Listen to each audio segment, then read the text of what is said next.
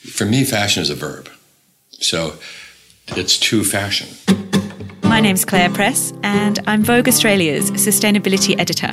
You're listening to Wardrobe Crisis. I just think it's curiosity at the core of it. Like, I just really want to know the answer to things. You talk about revolution in 68. No, we make the revolution before. Can we just go back to making really beautiful clothes with a soul and minimize the waste and think a little before we, we make things and bring back the value? Provided you wake up every morning and you're aware of the fact that your wardrobe is in the fashion supply chain, then you're a fashion decision maker. Join me every week as we talk ethics, sustainability, and the business and madness of fashion. From who made your clothes to how they impact on the environment to the politics of personal style. My parents feel that this is a waste of time. I tell them go away 'cause everything is just fine. My What's your favourite global goal? It's not a trick question, but can you answer it?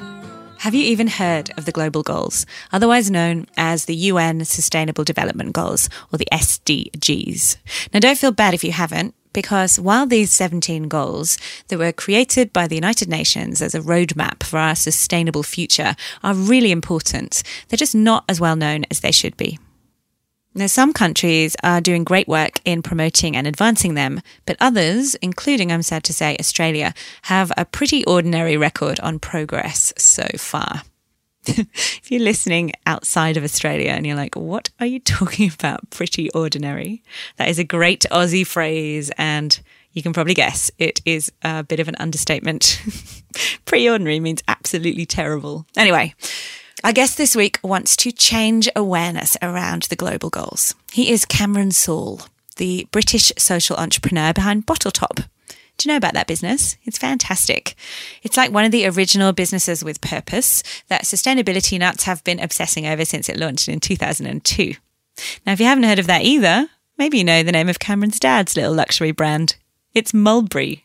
Yep, that much loved handbag label that led the whole it bag craze in the noughties. Now, it was his dad, Roger, that Cameron first had to convince to back a potentially crazy idea that a little bag made from rubbish in the form of upcycled bottle tops could be a hit. He started working with a business partner, his mate Oliver Wayman, and Oliver was in Brazil when he discovered another rather inspiring little bag. This one was chainmail, and it reminded him of the Spanish designer Paco Rabanne's work from the 60s. Have you ever seen this? I wrote about it in Wardrobe Crisis. Rabanne worked with non traditional materials like wood and metal and made these kind of very headline making dresses. There was a little mini dress from 1967, a metal shiny silver one that was debuted on his Paris couture runway, and it was in all the papers. Ollie's Brazilian find wasn't quite as flashy as that. It was made from ring pulls from aluminium cans, and these were held together with crochet. Fast forward, and their company Bottle Top has a thriving fair work atelier based in Brazil, where it gives work and training opportunities to locals, and it also funds the Bottle Top Foundation which supports young people in Malawi, Mozambique, Rwanda, Brazil, and also in the UK, and tackles issues like HIV and AIDS and drug abuse and teenage pregnancy. Now, we're going to hear all about that. But the main point of this podcast is to talk about the global goals and about Bottle Top's new venture. So, Cameron has launched a new project called Together Band, and it's all about bringing active citizens together to make the global goals a reality. And the Together Band is actually a bracelet. now, I'll let Cameron tell you all about that. It's pretty cool. Before we dive in, where are you listening? No, not in the car or in the shower, as in which app are you using? If you're listening in Apple Podcasts or in Spotify or in Stitcher, don't forget to hit subscribe. And please do tell your friends. I'm so, so grateful when you help me spread the word. Actually, can you do me a favour? don't ask, don't get, right? If you like the show, please consider rating and reviewing it. It really helps other people find us. And we've got loads of good reviews and ratings in Apple Podcasts, in iTunes, but none in Stitcher. So if you're listening, we're newly on there. Give us a rating. Talking of finding people, you can find me on Instagram and Twitter. I'm at Mrs. Press. And you can find Cameron in your ears in a moment. Now. Ready? Let's do it. Cameron, thank you so much for making time in your ridiculous schedule to do this podcast. Thank you for having me. We're going to start talking all about the Sustainable Development Goals. Awesome. aka SDGs. SDGs or global goals, depending on which uh, in which camp you sit. Uh huh. Didn't know that. Not many do. Well, no, it's they are referred to by folks at the UN as the Sustainable Development Goals, um, but actually, the team who have been created and are responsible for making everyone in the world aware of the goals, who are called Project Everyone, which is Richard Curtis and his team of awesome ninja heroes. But not Richard Um, Curtis, who made Four Weddings and a Funeral. Exa- the very one and same. Get out. Yes. So I did the, not know the, that. The, the legendary philanthropist that also co founded Comic Relief is the man that the UN called on to help them spread the word about the goals. What? Because he's an awesome communicator. Because he's an awesome communicator. Yeah. How wonderful. So he was charged with developing the iconography that is that really very chic, very um, sort of reduced color spectrum, which is the logo for the global goals. And um, they are a small, brilliant team that we've been working very closely with over the last few years to advance the goals and make everyone in the world aware of them, hence the name Project Everyone. If any of you haven't yet really looked into the global goals, you may well have seen that logo worn as a pin. It's a circle with the 17 colours Yeah. around it. Yeah, So if you see that on someone's lapel, that's what it is. Okay, so the global goals, I'm going to call them that now, Yeah. um, were adopted by countries in 2015 at a UN summit with the target to achieve them by 2030. Mm-hmm. According to the UN, they are the blueprint to achieve a better and more sustainable future for all. They address the global challenges we face, and they're related to things like poverty, inequality, climate, and the degradation of environment, but also peace and justice. And the whole idea is that they leave no one behind. But Cameron, I feel like, and I'm culpable because I didn't know about Richard Curtis, people don't know about them or enough about them or enough people don't. What do you think? I could not agree with you more. And that's why we have been working over the last three and a half years, taking our approach that we take with Bottle Top, which is about using sustainable design and creative culture, particularly involving music and contemporary art, to bring people on a journey that is about involving them in otherwise quite complex development issues um, and using culture as the protagonist to, to bring people into that conversation. Because even though the UN is for everyone, I feel that people feel potentially, okay, this is high level government stuff, it's not related to me. Totally. And I think we're now coming into this um, incredibly fragile and delicate time uh, where I think we're all realizing how the uh, consequences of our daily choices are having increasingly dangerous implications in terms of the health of the planet. And we want solutions. But what most of us don't realize is that actually there is a route map for a healthy planet, mm. and that has been that is the global goals. And so our belief is that it's an extraordinary framework for action. It's a framework for scaling solutions and helping us achieve that healthy future for our ourselves, our children, and our children's children. And how do we bridge the gap between those that know and if you spend time at the UN General Assembly or in any of those kinds There's of, of those pins. high high level environments. There's tons of pins. Everyone is talking the global goals talk and is, you know, kind of absolutely on the same page. But then you walk out on the street and nobody knows, Nobody what, knows. what they are. Um, anecdotally, my friend Patrick Duffy, who's been on this podcast, came to actually, it's all about. I don't mean to. Sorry, it's all about saying Australia's behind, but we actually are. But Patrick's from New York. He came and did a talk in Melbourne, and he opened it by saying, "Who knows about the SDGs?" And no one put their hand up. I've had really quite similar experiences asking people if they recognise the colour coding or what they are, and they don't. Yeah. And recently in Sydney at a an event called Raw Assembly that was all about new materials. We had a fantastic speaker who came and talked about the global goals and the SDG framework. Mm-hmm. And really, even in sustainability circles, people weren't really across it. They recognised Yeah. the colours, but they they didn't really know what it all meant. Yeah. I think that's common everywhere. Listen, 17 is a lot. And I think that's been the, the fundamental impediment to And they're people. massive. Yeah, and they're massive. So they feel like big, lofty things that, how do I relate to that in my life? What does that mean to me? And how could I possibly make a difference within those uh, respects? But of course, we can all make a difference. And actually, it is about what we as creatives need to do are find ways to engage people that exactly do that make them tangible make them um, engageable and help people to feel like they're a part of that conversation Let's talk about what they are then. There are 17 of them. Do you want to whip us through top line what they are? And we'll share some links so people can read more deeply around each one. Of course, yeah, I'll, I'll do my very best. So, um, as you mentioned, really it's about reducing poverty and improving peace and prosperity for all by 2030. But I'll give you the quick countdown or count up actually from number one, uh, which is no poverty. And that obviously is about livelihood creation on a scale and working towards eradicating poverty in all of its forms by the year 2030. I mean, can I just say, not going to Yeah. happen. I mean, that's one of the problems with this, isn't it? That eradicating poverty is a lof- Yeah. is a noble and good goal to have, but I can't see how we could possibly do it by 20 anything. Well, I think you got to have goals, right? Yeah. so I can't argue with that statement, but equally, you got to have goals. Um, so let's move on to zero hunger. Hunger is still the leading cause of death in the world. And actually, we could solve hunger because we waste a third of food that's Completely, produced. yeah. I mean, it, these goals are enormous and they are, in a way, they seem impossible mountains to climb. But at the same time, this is about finding pieces of the solution that we can move towards those goals on. Completely. And some of them, actually, if there was more global collaboration, we could and smart that way. thinking and use of technology in the right way. I think that's the thing. You see that kind of disparity, needless in many cases, and yeah, hunger is one of those areas where you're like that just shouldn't exist in in today's world. Let alone be the still the biggest killer globally. I mean, what? So that's zero hunger. Then we have good health and well-being as global goal number three.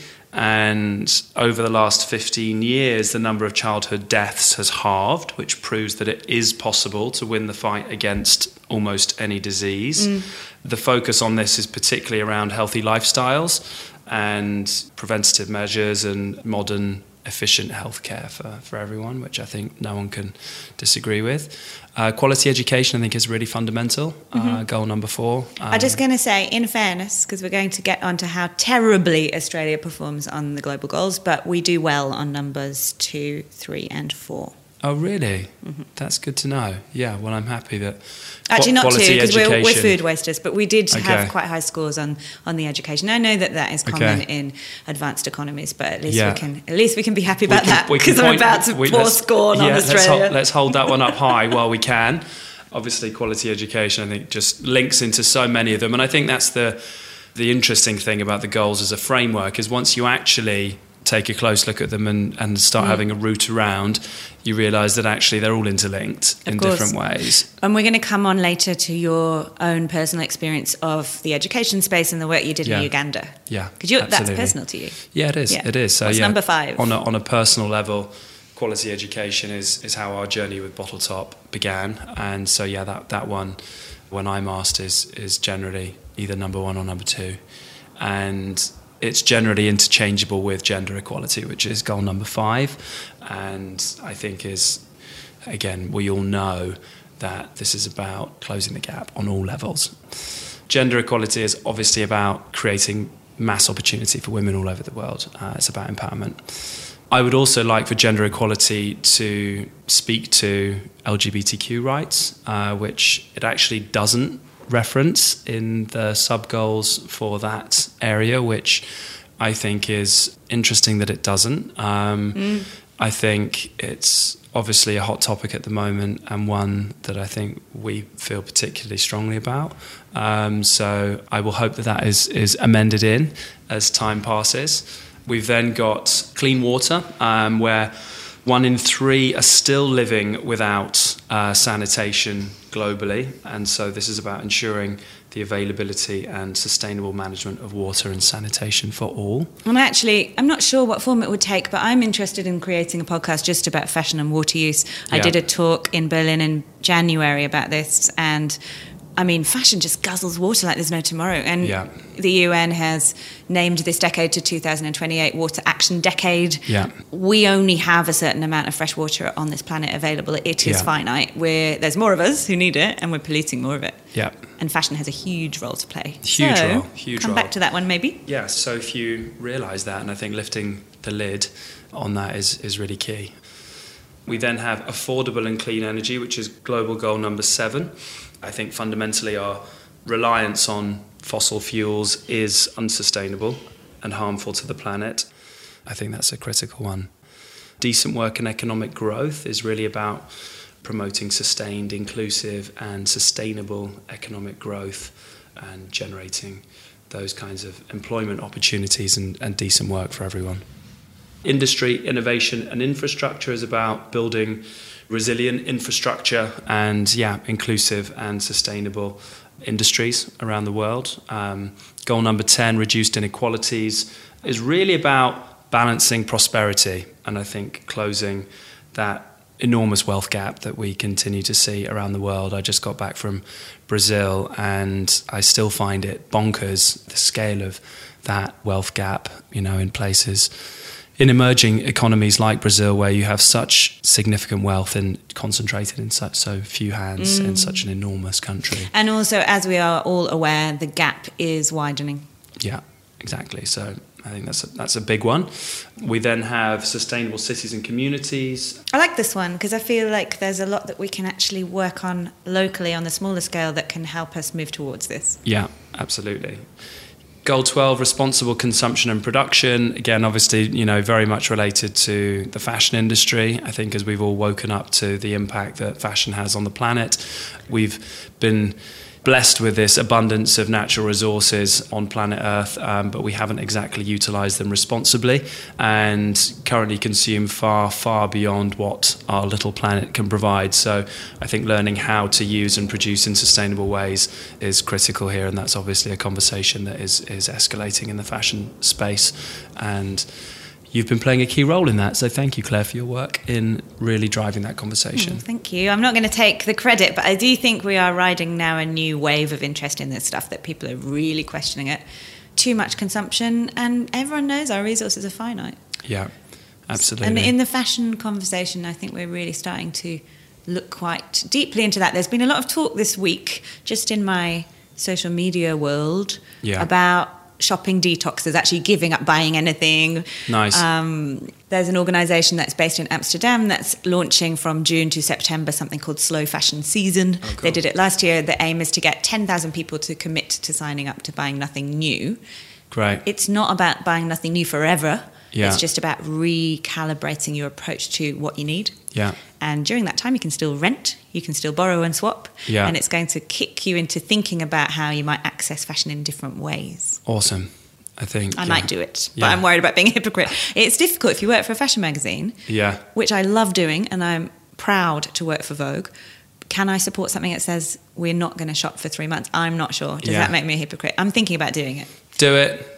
Let us know how you get on. I think we need that first-hand experience from even- someone who's actually in that position Right. because I think that makes it even more of a powerful experience. I think we have to rethink our consumption. We It's do. As, as simple as that. Part of my worries about doing it also are rooted in the fact that I support sustainable businesses Yeah. and designers who are trying to do the right thing. And Yeah. I also understand the pressures of having, for example, a small shop.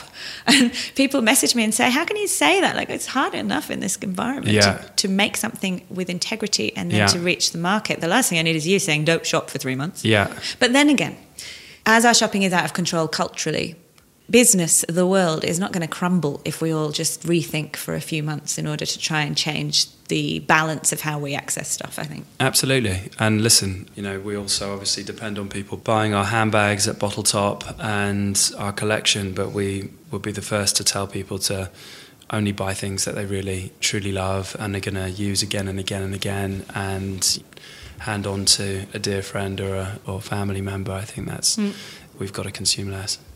What's the next one? Next up is climate change, Oh. goal number 13. I think we all probably know a little bit about that. This is all about taking urgent action to combat climate change and its impacts. So, yeah, I think keeping ourselves within that critical 1.5 degrees. Um, I, I prepared something earlier. Here's one I made earlier, Cameron. what have you got for us? As I mentioned in the intro, Australia is performing dismally when it comes to global goals, but the worst is my personal favourite goal, which is number 13, climate action. Australia is the worst performer in the world. Sit with that, please. I couldn't believe that. the worst. We're I worse than Afghanistan. believe that. We are the worst. How? We're worse than OPEC countries. We are the worst. How? Part of it is to do with the fact that they changed the way they measured performance Okay. to now include the carbon emissions we export. Okay. And because we are a fantastic coal mining nation, not only have we taken absolutely bugger all action to protect our own environment, reduce our own emissions, our government is run by a coal fan. Everyone knows Scott Morrison came into Parliament with a lump of coal.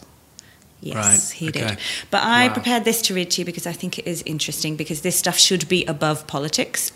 So, the UN Secretary General Antonio Guterres Nailed it.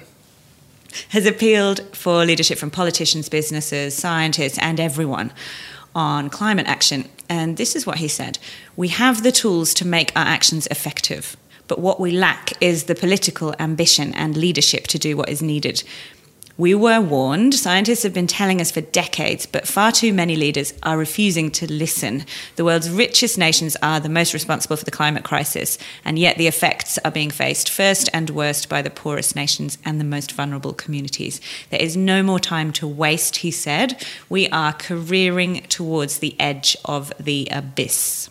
Hmm. And I read that not to frighten you, but just to say that I think we can get really lost in political infighting and worry about which party we're voting for, etc. But this should be bigger. This should be about pressuring all politicians from all sides and all of our leaders to take the action they need to take morally to try and move us towards, if not zero, lower carbon. Hundred percent. Yeah. Couldn't Speech said. Couldn't couldn't agree with you more. Um, Speech welcomed. Yeah. Absolutely. What's your take on this? Uh, Actually, I've got a question for you. I'm really worried about flying, and I fly all the time. You've just Yeah. come back from Brazil, and Yeah. you're going to Venice. Yeah. I am here in London via Copenhagen from Sydney, and I'm going to go back to Sydney and then come back again in not a very long time to come to Brussels Yeah. to do something for the United Nations. Yeah. So I tell myself, oh, well, I need to do this to do the work that I do, but I don't know. How do you feel about flying, Cameron? Um, I, yeah, I don't feel great about it. Um, and, you know, we've been weighing up different carbon offsetting schemes, and, you know, we've got one that we think is as good as we can find. But is it? Does it work as cleanly as that? I don't know. I would just like to think that the development of better and more sophisticated ways to offset the carbon is at least something. It does come down to what you're willing to personally sacrifice. I tell myself, and to some extent, I think it's true, that I try very hard in other ways to cut my own personal carbon footprint. Yeah. Let drive. Yeah. I've given up meat actually now. I gave up meat for climate reasons. Awesome. I take public transport everywhere where I'm not flying. Yeah. I also don't have kids. Now, I didn't choose not to have kids for climate. However, if you look at the impact that each person has in terms of their carbon footprint, having kids is actually bad. And you can't not have kids for climate. So it's always difficult. Yeah. We can't be perfect. I don't know. We just have to keep questioning ourselves. And I just think having a level of awareness, you know, having a sense of what that footprint is in each of those different areas is first base. I'm going to try and fly less. Yeah, do it. Okay, number 14, and let's whip through them quick. 14 is life below water. I think we've all been shocked by the uh, by the plastics crisis choking the life in our oceans. So yeah, this is really about conserving and sustainably using the ocean, seas, and marine resources for sustainable development. So I think nothing to argue with there. Goal number 15 is life on land, uh, which is all about protecting, restoring, and promoting sustainable use of ecosystems, protecting our forests, combating desertification, and halting and reversing land degradation and biodiversity loss. Uh, so there's a myriad of different issues there, critical issues in the life on land uh, zone, and obviously the recent UN report, you know, outlining the, the million species that are at serious risk of, of being lost, um, I think are making us bringing this into sharp focus. I said that we're going to zip through this, but actually, I want to linger on this for a moment because you've just been in Brazil focusing specifically on this one. Yeah, we have. We've just been trying to dive into this issue, particularly with regards to the Amazon rainforest. We shot a beautiful short film telling the story of a wild rubber tapper in Acre, amongst the sort of farthest corner of the Brazilian Amazon, where they've really identified that these wild rubber tappers are the are the best stewards of the rainforest, and not only is tapping this uh, natural latex from the trees a way to protect the trees, but it also as a way for them to earn an income that protects themselves and their families. And the guy that we spent time filming was teaching his son how to do it, and he'd been taught by his father. And You made this film with Andrew Morgan. Absolutely, He we made did. the true cost. Who made the true cost? Yeah, lovely Andrew. So no, we're this is all part of our our approach to telling stories uh, through the lens of individuals all around the world working to make a difference in each of these 17 crucial areas so that you know it hopefully gives people a sense of actually this is achievable we can address these issues on a personal level So, how are they able to look after the forest by uh, raising rubber in this way?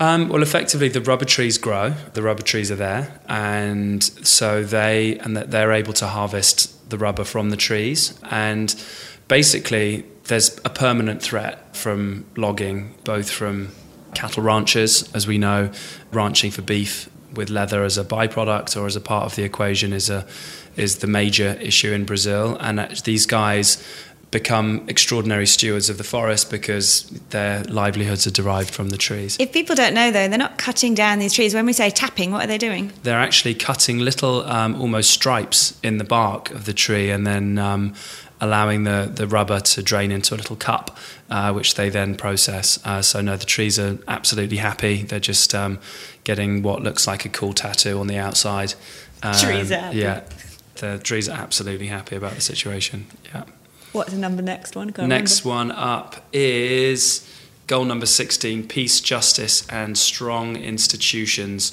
um, which is, yeah, very much about promoting peaceful and inclusive societies for sustainable development um, and promoting justice uh, for all and, yeah, building effective and accountable and inclusive institutions. Okay, and 17 is?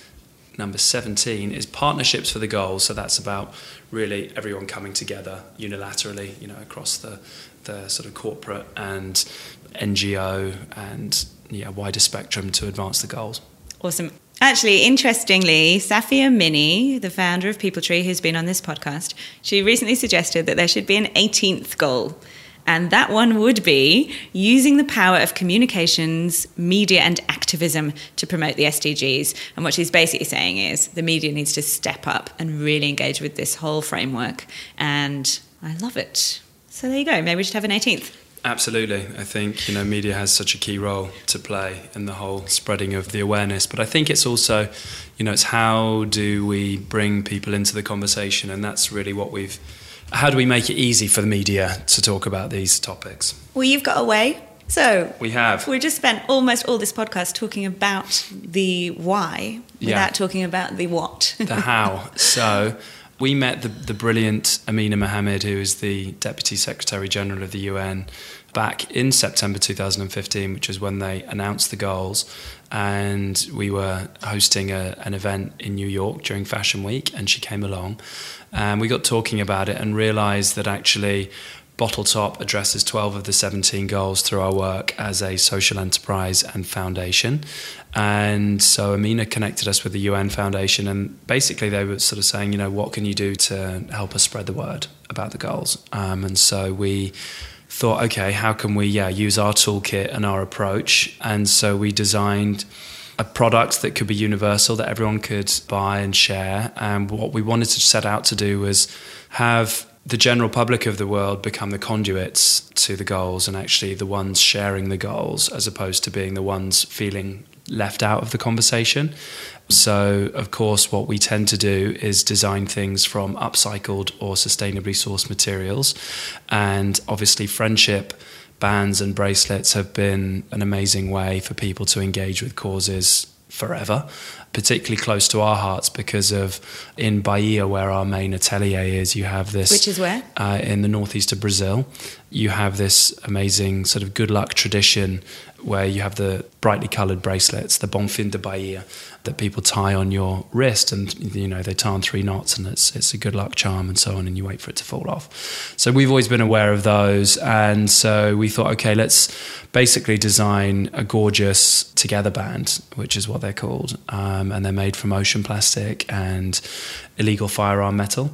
So a, Let a- me just stop you there. yeah. Where'd you get that from? Um, it's this amazing metal called humanium, which we came across that is sourced uh, from conflict areas in El Salvador by this extraordinary. Swedish NGO. Yeah, and it's won all kinds of prizes and is an extraordinary process where they actually involve the young people that are caught up in the struggles in the melting down of the weaponry. Um, so deeply symbolic and Incredible. so the clasps, which are obviously in the shape or silhouette of our uh, signature material, which are the tabs from the cans or the ring pulls, depending on which country you're uh, having this conversation in.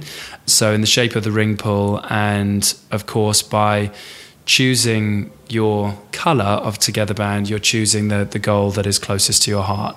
And you get two because the idea is that you give one to someone you love. Exactly. So Or not. Could give one to someone that you want to change the mind of who you don't really know. Completely. Whatever you could, you like. could give it to someone who is a bit of an expert in the area as an honorary treat, or someone who will give you stick if you are not giving it to them.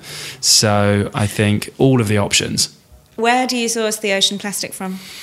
The ocean plastic is through a partner of ours called Bionic Yarn. I know them. um, Tim who- Coombs. Tim Coombs, indeed. Lovely And- Tim. Tim and Tyson. Tim and Tyson, and they are collecting the ocean plastic from Costa Rica.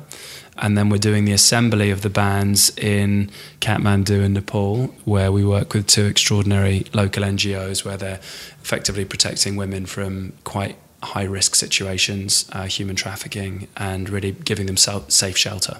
It's so beautiful that you're doing all these different stages of, I'm going to say social enterprise, but that the project has hope in so many different areas. So you're looking Yeah. at upcycled materials, but each story is very, I mean, it's the best story to be able to tell someone when someone comments on your band, right? Yeah, yeah. But the- then you've got all these different stories of makers and Yeah. of charities and of areas we can make change. Yeah, we, we really wanted this to be about multiplying impact on lots of levels and really people being able to buy something which enables them to know that they're having a real impact on the majority of the global goals without doing anything else. But also, it's obviously a symbol for that one that's closest to their heart. So it's a nice way to, for people to feel like they can already make a difference. Am I right in saying that you're also removing a certain amount of ocean plastic in addition to using upcycled plastic in the band? Absolutely, yeah. So it's both using ocean plastic in the making of the bands, and then we retrieve a further kilo of ocean plastic per sale of the bands.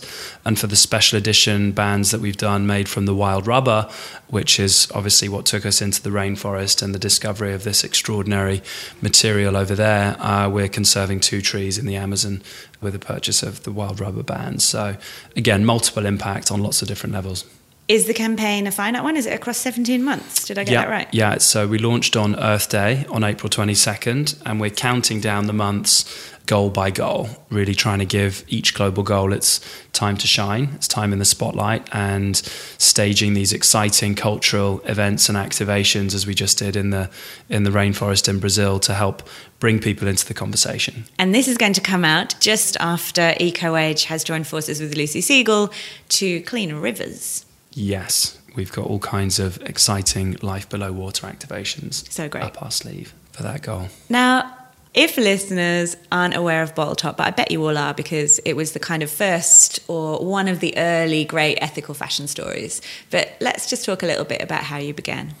I Sure. mentioned actually that you started with education. Just tell us about going to Uganda and perhaps just briefly about how that then translated into Bottle Top. Yeah, absolutely. So um, the journey for me began 17 years ago. I finished school and wanted to take a gap year, as some of us do, and worked in the fashion industry in Europe for six months, um, getting experience in uh, in Paris and Milan. Who for? Um, I've heard I- you say that before and I've always wondered where. Ah, um, I worked for Hugo Boss Did actually in Paris, and I worked for Mulberry, uh, which was my, my father's company, and I worked for a menswear designer in Milan called Maurizio Baldassari. And yeah, but then just really wanted to have a very different kind of experience, and I'd heard about this amazing NGO that would take volunteers from Western countries and put them in really remote corners of developing countries to work in peer education with local students and predominantly tackling those kind of delicate teenage health issues that aren't generally part of the curriculum and aren't generally taught in the classroom. So, a chance to address some of that really sensitive stuff that at that time we're talking back in 2000 was, you know, HIV/AIDS was still yeah having a devastating effect on particularly sub-Saharan Africa. So um, I volunteered and went to Uganda and lived up in the mountains for nine months, teaching particularly around sexual and reproductive health education, but also covering all of the fundamentals of sort of sanitation and hygiene. I like how I heard you give a talk in Selfridges where you said you got there and you couldn't speak the language and you're basically just trying to speak in English thinking, I can't do this, don't even know how to do it. Yeah. But it really did work because in the end, the kids took this on board and started to teach it themselves to their peers, which Yeah. that's the power, isn't it? Yeah, absolutely. And that was why I was really inspired to want to continue supporting that kind of work when that sort of work that experience finished after the nine months and having sort of grown up in the fashion space that was my go-to in terms of how could we use that but I was inspired by this bottle top handbag that I'd found in the village that the uh, the girl who I was living and teaching with brought back from the craft market in Kampala, and I just thought, yeah, that's cool. We could And- sell lots of those. What were they all held together with? Unsurprisingly, they were all held together by bottle tops, recycled tops from glass bottles. Yeah, but how did they stick them together? I was on a wire frame. Wire. And then Yeah. with fabric inside, or did you add that? No, it was just this kind of um, quite scratchy, yeah, kind of basket bag that anything tiny would fall through it. But um, so not entirely practical, but was but oozing charm. But original upcycling out of necessity and out of Yeah. just, you know, waste having a value. Yeah. There was a time when Mulberry, I mean, it's still like this, but this was high point it bag time. There was a time when Mulberry made bags that literally I would have sold. I didn't have anything to sell. If I had anything to sell, I would have sold it to mm. get a Bayswater. It was like an it bag that you needed to have, and people used to dream about them. And you know, I've written about this extensively because it was an interesting period, the it bag period. Yeah. But Mulberry was the leader. Yeah. And Right. those bags were very, actually, I don't think glamorous is the word. Practical, though, weren't they? I mean, just good. Yeah. Well made, made in Britain, Yeah. beautiful. Kate Moss had one. Yeah. Not very much in common with a basket bag made of the top soft bottles. No, um, but equally, I think there's always been a lot of commonality between our approach to quality design. Um, and I think Mulberry was built on quality design. And I think what we've set out to do with Bottle Top is source really interesting and fascinating design and local production techniques where we can then inject our our experience in, in trying to elevate those things and achieving a, a, a similar quality level that, that we can all be proud and excited by and presenting those designs in You, your dad got involved with the foundation in 2002 when you started it. What Yeah, did he teach you?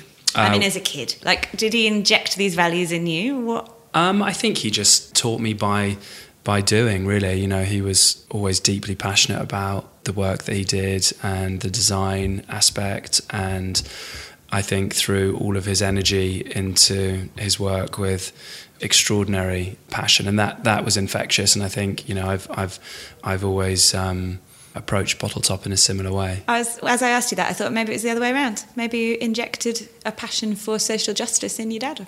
Uh, yeah, I mean, I think that yeah, definitely, it's it's been a, a process of exchange. You know, I think I was always aware of the extraordinary philanthropic work that they did through Mulberry during the life of the brand. You know, they would were always supporting multiple different charities and causes and using the the brand as a platform to give back. And so that that was always an obvious use of brand power, if you like, to give back. But you are specifically in the business of purpose. Yes, absolutely. What drives it?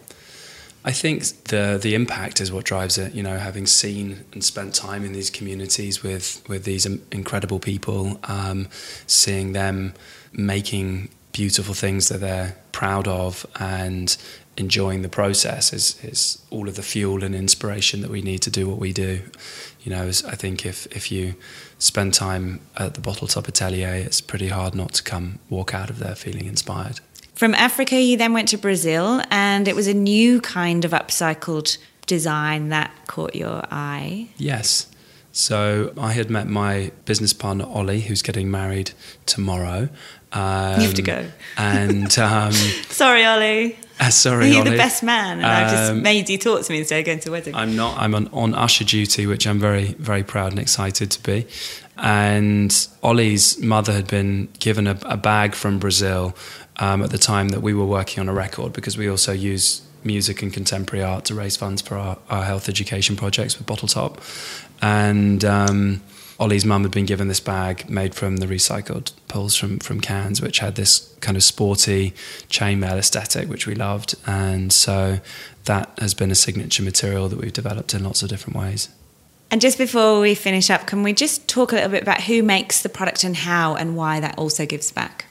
Well, that's so our, our atelier in Salvador Bahia is all staffed by local ladies who are from the community, uh, who otherwise, you know, have, have generally been unemployed, and we put them through a skills training program which teaches them how to do the various techniques that we that we employ at the atelier, and. Um, yeah, they're an extraordinary bunch, highly skilled now, and some of them have been working with us for over 13 years and are creating pieces that sell in sort of high fashion environments all around the world. And these are highly skilled men and women who are doing extraordinary work. And do you pay a living wage? Absolutely pay a living wage, and we provide them with health insurance, all of the right things. I just want to finish up by asking you how can listeners get involved with the SDGs and with Together Band, and what's your parting call to action? So, parting call to action to the world is to mm. choose the global goal that matters most to you. And so, please go to togetherband.org to learn about the goals, to dip into the ones that catch your eye and that you perhaps feel speak to you. And yeah, choose your band, wear your band, share your goal with somebody that you love, preferably. And yeah, be a part of sharing this because, you know, it is, we believe firmly, the, the best route map that we have for a healthy planet. And now is the time for us all to be grasping it. Yes. I'll back that. Thank you very much, Awesome. Cameron Saul. Thank you, Clare. Oh, it's getting hard. My parents feel that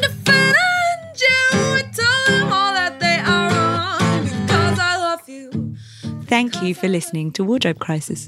To learn more about our guests and the issues that we've spoken about today, hop on over to my website, which is clarepress.com forward slash podcast. You can get in touch there, and I really hope you will. I'd love to hear from you. And you can also find links to my social media. And finally, if you're enjoying the show, please head over to iTunes and subscribe. You know what they say first in, best dressed. Subscribers are first to find out when there's a new episode, and it also helps other people discover Wardrobe Crisis. So I'd love your help with that because the more people who switch on to ethical fashion, the better. Music is by Montaigne. She recorded this special acoustic version of Because I Love You, which is from her Glorious Heights album, especially for Wardrobe Crisis. How good is that? Thank you, Montaigne.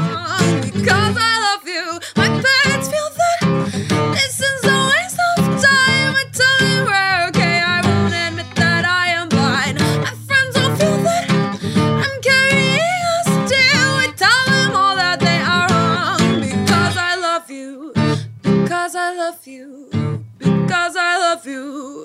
Because I love you. Because I love you.